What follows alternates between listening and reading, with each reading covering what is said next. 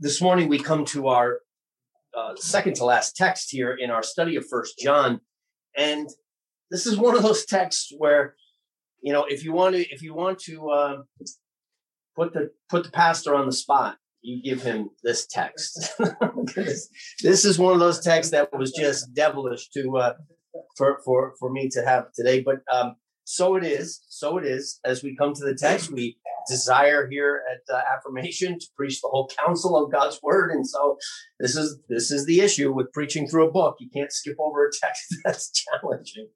Uh, so today we come to uh, first john chapter 5 and just a few short verses but there's enough in here to uh, to confound us. Um, and so it'll make also for a uh, delightful sunday school i'm sure um, page 1085 first john chapter 5 verses 14 through 17 let me go ahead and read the text and lay it out before us uh, as we uh, come to hear the sermon this morning. Now, this is the confidence that we have in Him that if we ask anything according to His will, He hears us. And if we know that He hears us, whatever we ask, we know that we have the petitions that we have asked of Him. If anyone sees his brother sinning a sin which does not lead to death, he will ask and he will give him life for those who commit sin not leading to death. There is sin leading to death. I do not say that he should pray about that. All unrighteousness is sin, and there is sin not leading to death. Well, I want to take this text. Really, the the the passage divides into two challenging uh, topics very nicely. Uh, the first in the first two verses, and then related to it as sort of the example of the thing uh, the second challenging notion in the last two verses. In verses 14 and 15, we have John speaking of confidence. John has spoken about confidence that we may have. It's his desire for the people of God that we have confidence. Remember, he's been writing all along that we might have assurance, that we might have confidence our salvation, that we might have confidence on the day of Christ's appearing. This, this is one of those words uh, that last week we, we the idea of, of witnessing and and, uh, and so forth that uh, John draws on so many times in this book, but but here the word confidence is one that has been very familiar to us through our study of John. And John now extends this confidence and he says, here, here's a manifestation of the confidence that we have in, uh, in our union with Christ. And that is that if we ask anything in his name, we will receive it. And if we ask anything according to his will, we already have it. He says that's the confidence we have. So again, verses 14 and 15 dwell on this. This is the confidence that we have in him. If we ask anything according to his will, he hears us. And if we know that he hears us, whatever we ask, we know that we have the petitions that we have asked of him. John's confidence here is awesome. And as we read it, I, I, I, suppose the question we have to ask is is it a confidence that we share? These are challenging passages. We, we know that uh, there's a couple of these in, in the Gospels as well, uh, particularly in John, where John says things like this, right? It, it, or John has Jesus saying things like this. If you ask anything of me, I will seek it from my Father, and it will be given to you. If you ask anything in my name, I will give it to you. These passages are meant to give us confidence. They are meant to make us bold, not only in our prayers, but in our trials as we as we engage the world, to know that we have access to a Father who loves us and who loves to give us what we ask for when we ask for things according to his will. At the same time, these passages cause much consternation. I personally know of people who have left the faith because they have prayed for things and not received. And they have prayed in the name of Christ something that seemed very consistent with his will, namely you know, a, a, a person recovering from an illness and did not receive and said, I can't take God seriously. I trusted that as a son, I come and ask my father for bread. I'm not going to get a stone. I trusted him on this. I trusted that if I asked my father for a fish, he would not give me a scorpion. And I've asked for a fish and I received a scorpion. I was told, if you ask it in my name, it will be done. This is the power that you have, the new creation power and authority, if you will, that you have in Christ. That's what I read when I read the scriptures, they say. And I leaned on that. I took God at his word and I asked and did not receive. I, I, I, I'm out. It's not real. So what we do with texts like this is we avoid them because they're very they're challenging. Because we want to say what the scriptures say, mm-hmm. but there's part of us that looks at where the application of text touches our life and where it touches the world in which we live, and there's a disconnect there. And we can end up thinking, I know I'm supposed to believe this, so I will and I won't ask any more questions. I'll let it be. Because if I press on it, I'm afraid I'm going to say, actually, it doesn't work out that way. And then where am I going to be? I don't know. Maybe that's not you. I think that, I think that this is the way many come to these texts. So how do we handle it? It's, it's, again, this is, this is put the task, pastor on the, on the spot day and in texts like this. Well, one, it seems to me as our starting point, we must take the scripture at its word. If God says it, it's true. And John says, not, not John, John doesn't just say it. John says, this is our confidence. So John's going in boldly. John's not skip. John's not tucking this text at the end of the at the end of the passage so that maybe people won't even read it because it's at the end. John says, no, this is our confidence that when we ask anything according to his will, we have it. Well, what I want to just make a couple simple points. I don't pretend uh, that today I will take away every question you have on it, but at least we can make, I think, some assertions regarding the text. One thing this text should do and this confidence should do for you is cause you to pray. This should inspire you to pray because what a bold statement it is. If you ask anything according to his will, you have it. And you can be assured that it's already yours. You know, it's like it's as good as done. So, what does this do? This should inspire us to pray and pray and pray. Is it possible? I mean, one way to look at this text, we, we often look at this text and say, why do we pray for things that again we we we think we ask for fish and we get we get a stone or a, a, a scorpion, you know, bread and we and we receive a stone. We spend time on that side of this problem, and that we need to we do need to deal with that. But my entry point here is another side of the problem. If you ask anything according to his will, he will give it.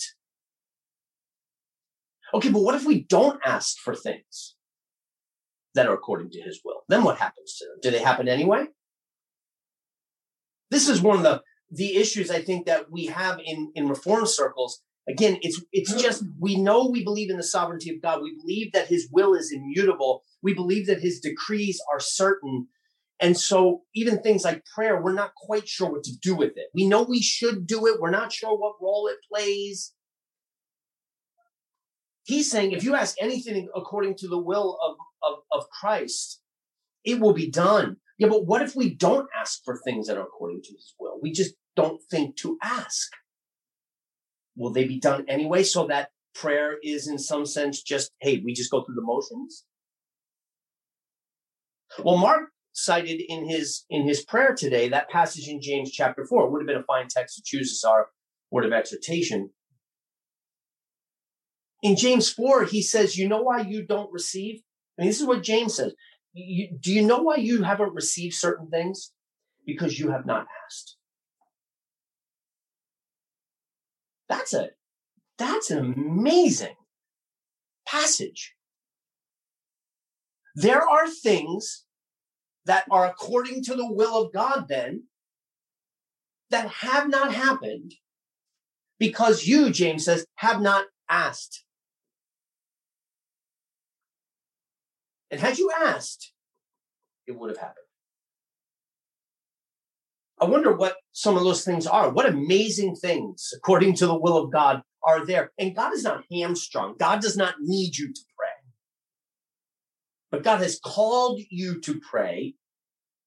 And God has privileged you to pray so that your prayers and my prayers play a role within his will.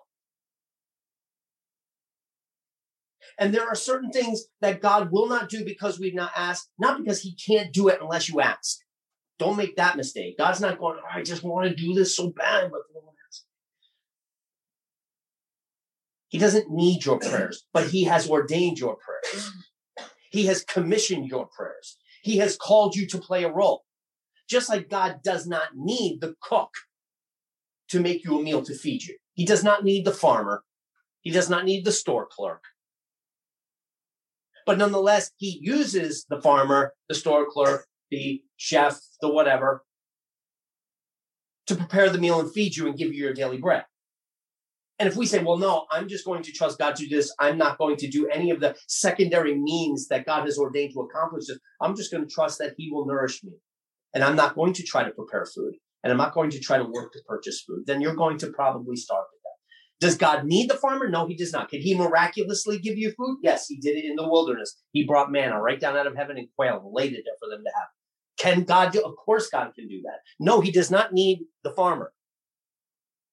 But he has ordained the farmer and he's told him, work hard so that I can give these people their daily bread. Go get a job so that you can work and purchase the food. And when you do, you will give thanks to God for providing your daily bread because he is, he is the one working in and through all of those secondary needs. And just like that, prayer plays a role. God does not need our prayers, but he has commissioned our prayers. And when we ask for things according to his will, they get done. I'm not saying again, hear, make sure we're very careful. I'm not saying God, we have to pray or it can't get done. But he tells, James tells his audience, there are many things that have not been done because you have not asked.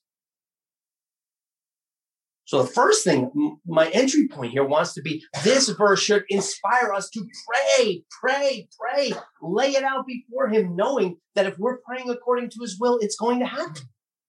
We already have it. Okay, but that then raises the secondary question. What about things we've prayed that have not happened?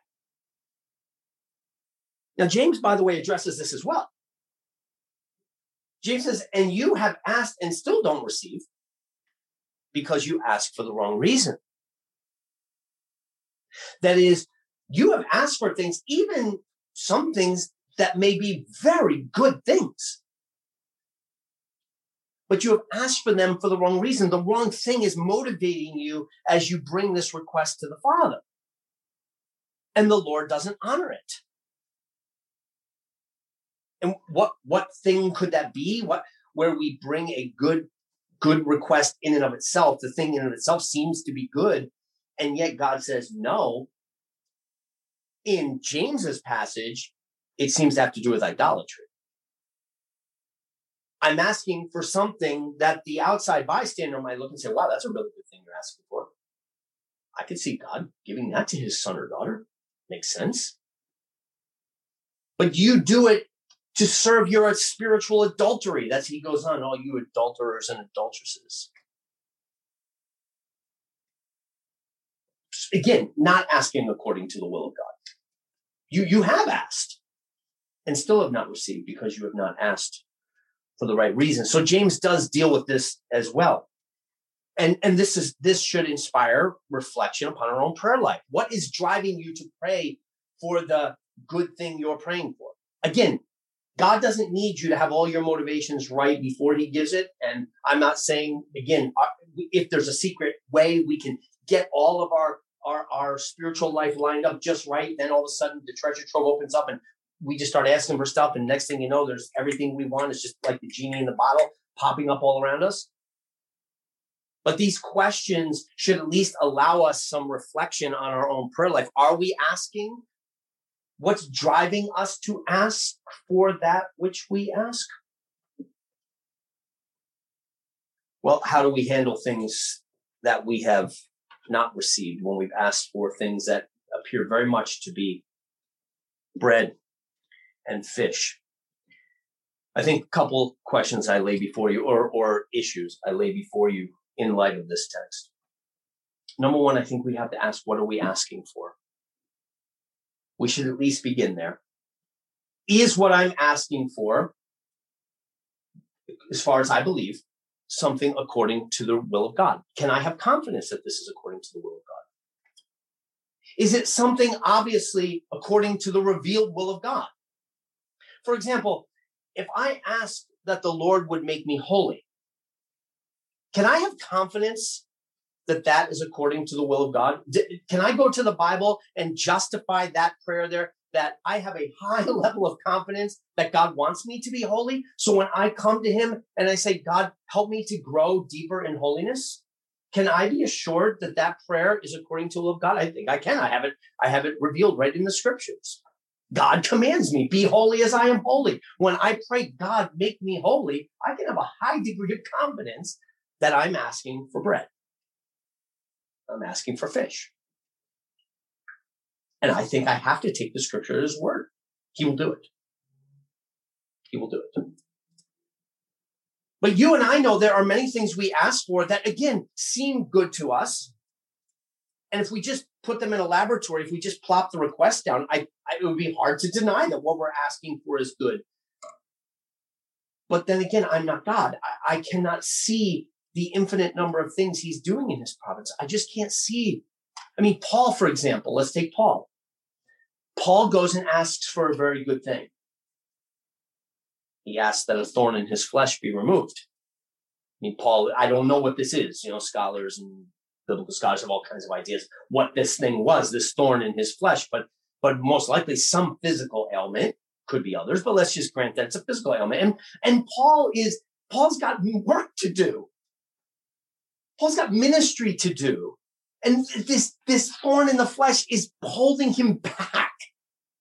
Oh, I, mean, I, I've never been there something that severe. I don't claim to be where Paul was. But at the same time, when I'm going through some kind of ailment, I just think, Lord, if you would just get this thing out of my way, I could spend time doing what you call me to do. I, I, I find that when I have a thorn in my flesh, small t, I become, I, my eyes turn inward. I, I can't, I'm just thinking about me, thinking about my pain and pain relief and how do I deal with this and how do I get out of this? And, you know, you're scheduling doctor's appointments. You, you know, it's like, I just want this off the plate so that literally I can turn my mind and my heart outward to other people. Lord, why? just get this thing off my plate. I can see Paul saying that. I've got ministry to do. Please remove this thorn flesh. And what does God say? That seems like a very good thing. Again, if you put it on a lab table and say, is that a good request or a bad request? Is Paul asking for fish or scorpion? You'd say he's asking for fish. And God said, no, I'm not giving it. I'm not giving it. You know this. He says to him, no, Paul, my grace is sufficient for you. Turns out, Paul, I know this is very hard for us to understand, but it turns out, Paul, that believe it or not, you've asked for a scorpion. You've asked for a scorpion. And I'm going to give you a fish. You've asked me for a stone, son, but I love you. And I'm going to give you bread. It's not what you asked for. It's not what you've asked for, but it's good for you. This is good for you. This challenge, this hard thing. My grace, when you come now and turn and find my grace for you in the midst of this struggle, when you find my grace sufficient, oh, that's going to be that. That's going to be, that's what you need more than anything else. More than you need relief, so that you can do what I've called you to do, you need to depend fully and wholly upon my grace. This doesn't make it feel good. Paul, Paul still had to deal with a thorn in the flesh. So there's not that immediate relief that we want. But we do have to, the first thing we got to ask is what are we asking for? Are we asking for something that we know is clearly revealed in his word? There's nowhere in the word of God that you're going to say where it says God doesn't want you to feel pain. So when I ask for relief from that, I cannot have confidence, can I? That necessarily. It doesn't mean I can't ask. I, I don't have confidence that he's going to say, okay, fine, I'll relieve it. He may very well put it before your father. This is the good news, brothers and sisters. Ask, ask, ask. Run into the throne room of grace and ask. And at the end of the day, have confidence in him. So one thing I consider in the equation is what are we asking for? Second thing we got to ask is the matter of God's timing. I, I, we must reflect on this, particularly when we ask God for things we are confident are good, and the answer is no, but it's no now, but it may be yes. I mean, John says here, when you ask for things according to his will, you have them. Like if you're asking things according to his will, you have it. It may not be in the form you wanted, it may not be in the time you wanted, but you have it. All of God's promises are yes and amen in Christ. And if you have Christ, then you have the affirmative to everything you ask according to the will and purposes of God. The question is when and how does God answer in the affirmative? I think we must wrestle with this, particularly when we pray for each other's healing. My friend who walked away from the faith, I, and again, I say this very, very carefully because we're, we're saying this to people who grieve and pain makes us go through all kinds of things. And we have to be careful how and when we say such things. But in, in a moment like this where we can think carefully about when we pray for somebody's healing, life is good. Please don't tell me that when I'm praying for this person to live, I'm asking for a stone. And God says, no, I'm going to give you the real good thing. I'm going to take them from you. We're not, I don't want to say that. God promises life. If you have Christ, you have life. We just we just thought about that. If anybody has the Son, they have life. He is the life. So when somebody comes and begs their father for somebody to be spared, you know, the heavenly father for somebody to be spared and that life is taken, I, I get how it can rock you. I get that. I'm not callous to that. However, it's here that we must allow the scriptures to do their work on us. Those of you who are around will remember when Dolores Hay died. Dolores died on Saturday. She was a longtime member of this church. And she died on Saturday, and I had to preach Sunday. And, and of course, her her death, we loved Dolores so much. She battled with cancer for four years and, and uh, finally passed. And, and I really had to wrestle with like Psalm 103. And I think I even came in and maybe preached on Psalm 103 the next day. Because in Psalm 103, this is one of those things where, again, do we push too hard or are we afraid what we'll find and what we'll have to say if we push it too far? Because in Psalm 103, it says, Bless the Lord, O my soul, and forget not all his benefits, who forgives all thy iniquities, who heals all thy diseases.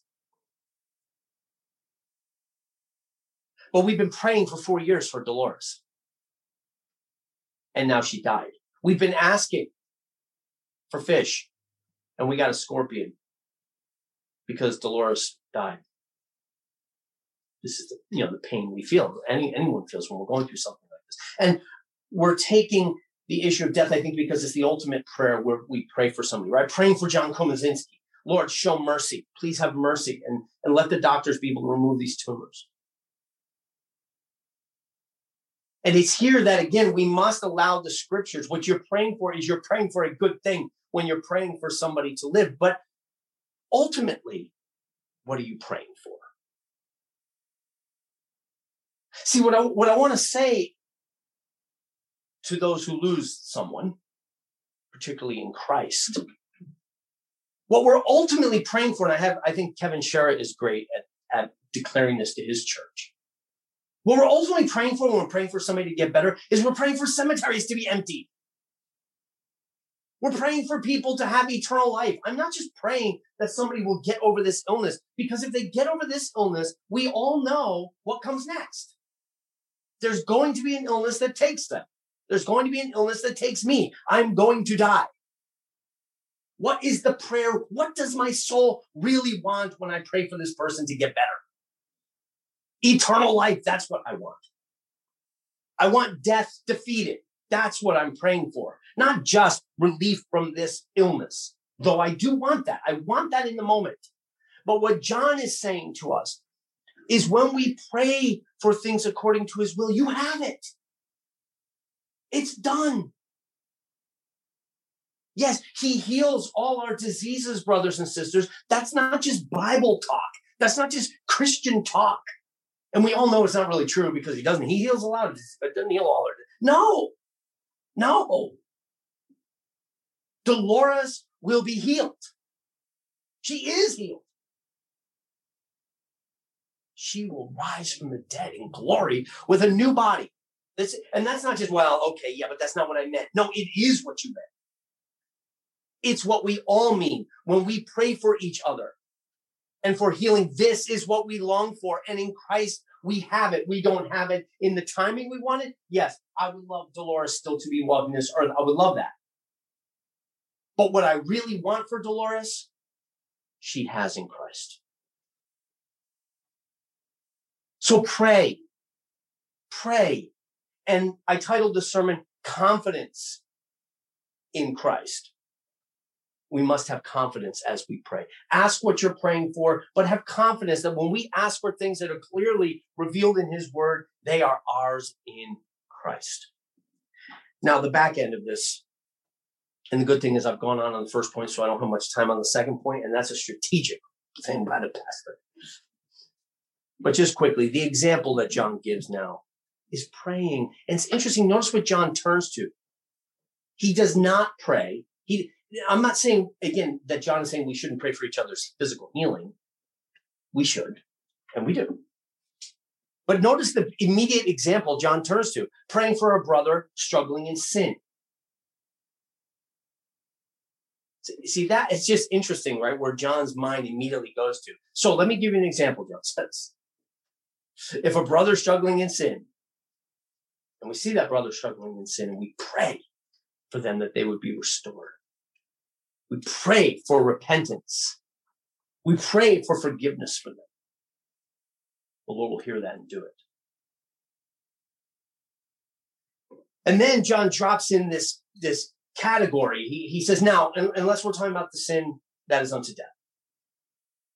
And that's like, whoa, wait, wait, wait, wait a second. What, what, what, John, what is this? What is this distinction you're making about sin? And he says, now there's sin not unto death, and there is sin unto death. And I'm telling you, pray for those brothers and sisters who have sinned, that those sins which are not unto death. And when we do so, we should expect restoration. That's a good prayer. Again, so first point of application, how do we handle it when we see a brother or sister sin? Sometimes we're just rubbing our heads. We can't believe it. I'm, I'm, maybe we're offended. Maybe we get to talking to other people about it. I don't know what we do. We have all kinds of non righteous ways to deal with other people's sinning. But John expects the first thing we'll do is pray. Pray for them that they might be restored and to trust that the Lord will hear that prayer. That's a that's a great and wonderful prayer. Pray, pray for repentance. But then John makes this distinction, but I'm not talking about the prayer that leads unto death. And this is a point of consternation, and hence our our uh, reading, our New Testament reading today from Mark chapter 3. It's in all three of the synoptic gospels where Jesus draws out this unforgivable sin.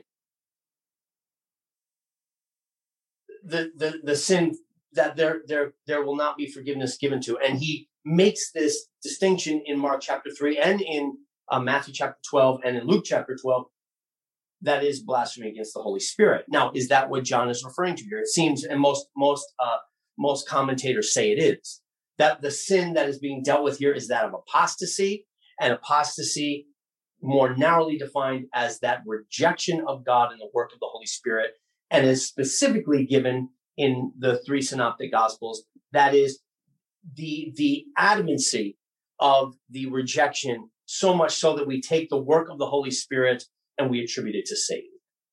I, I so give up on the work of God.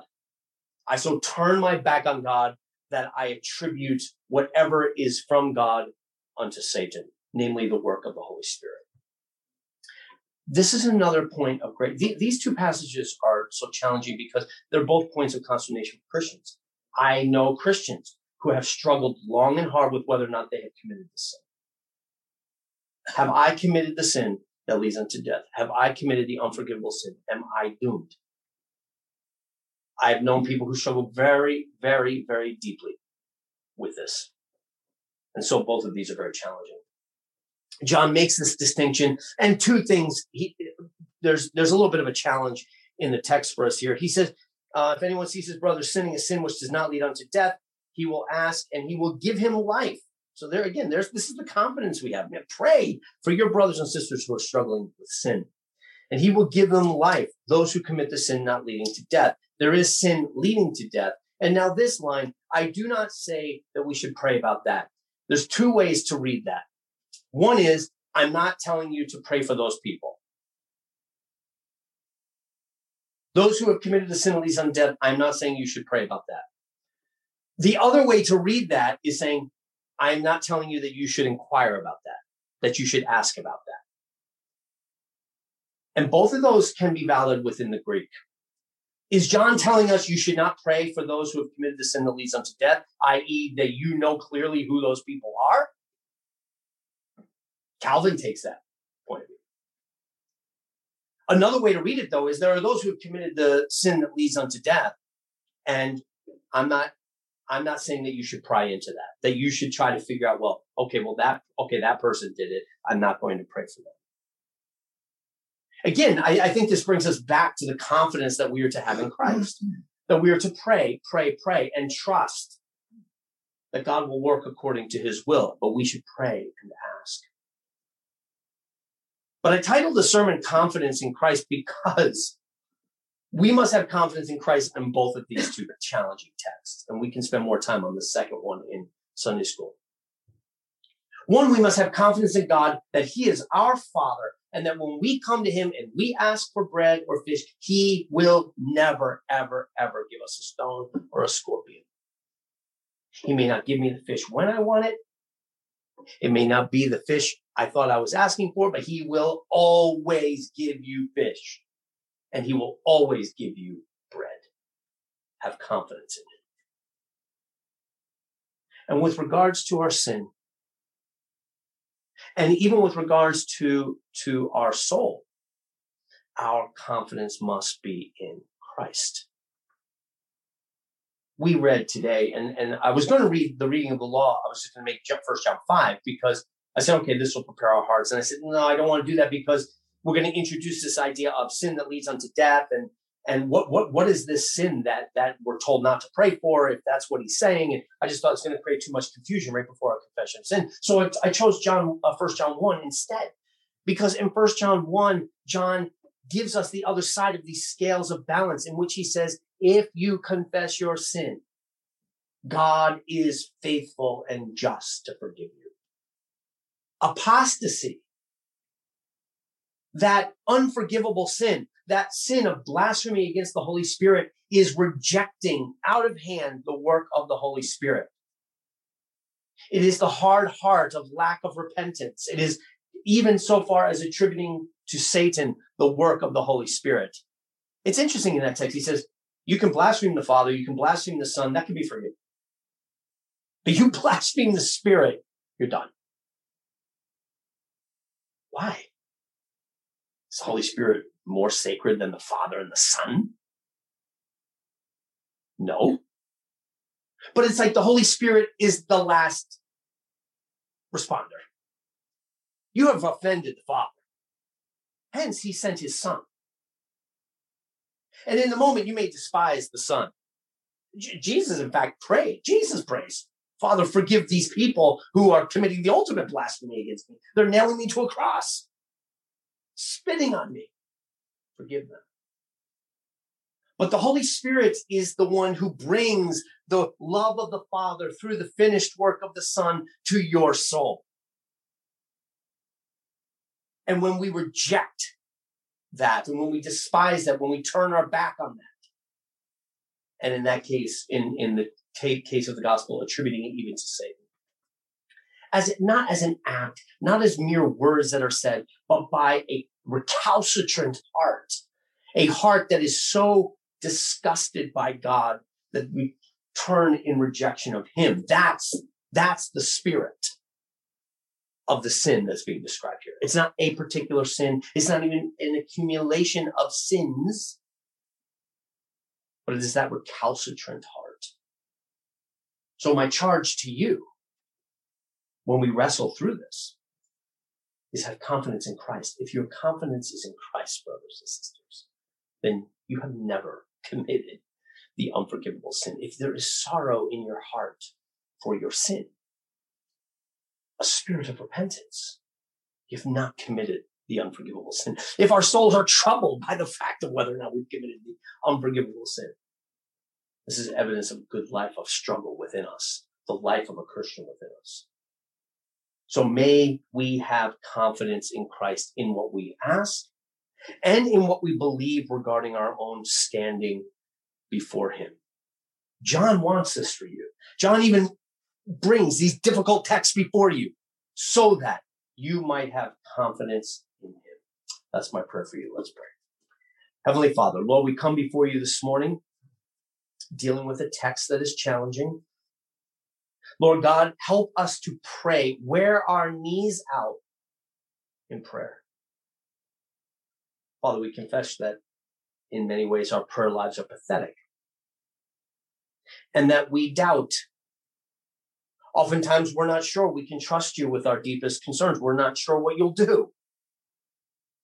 Forgive us these things and cause us to pray. To pray with absolute confidence, trusting that if we ask things according to your will, we already have them. That all your promises are yes and amen in Christ. That you will accomplish these good and wonderful things. And in fact, we thank you, Lord God, that you have privileged us to participate in the working out of your purposes through prayer. Make us faithful, we pray. Give us hearts that pray for one another, even in our struggles and sin. And Father, we pray that you would guard our hearts from deep anxiety. We pray that you would put all of our hope and all of our confidence in the finished work of our Savior, our Lord Jesus Christ, for we know that in him we have an advocate with you. In him we have the propitiation, the satisfaction for our sins so that we in him, no matter how deeply we have sinned, are counted as righteous. Place our confidence in him, we pray. We ask this in Christ's name. Amen.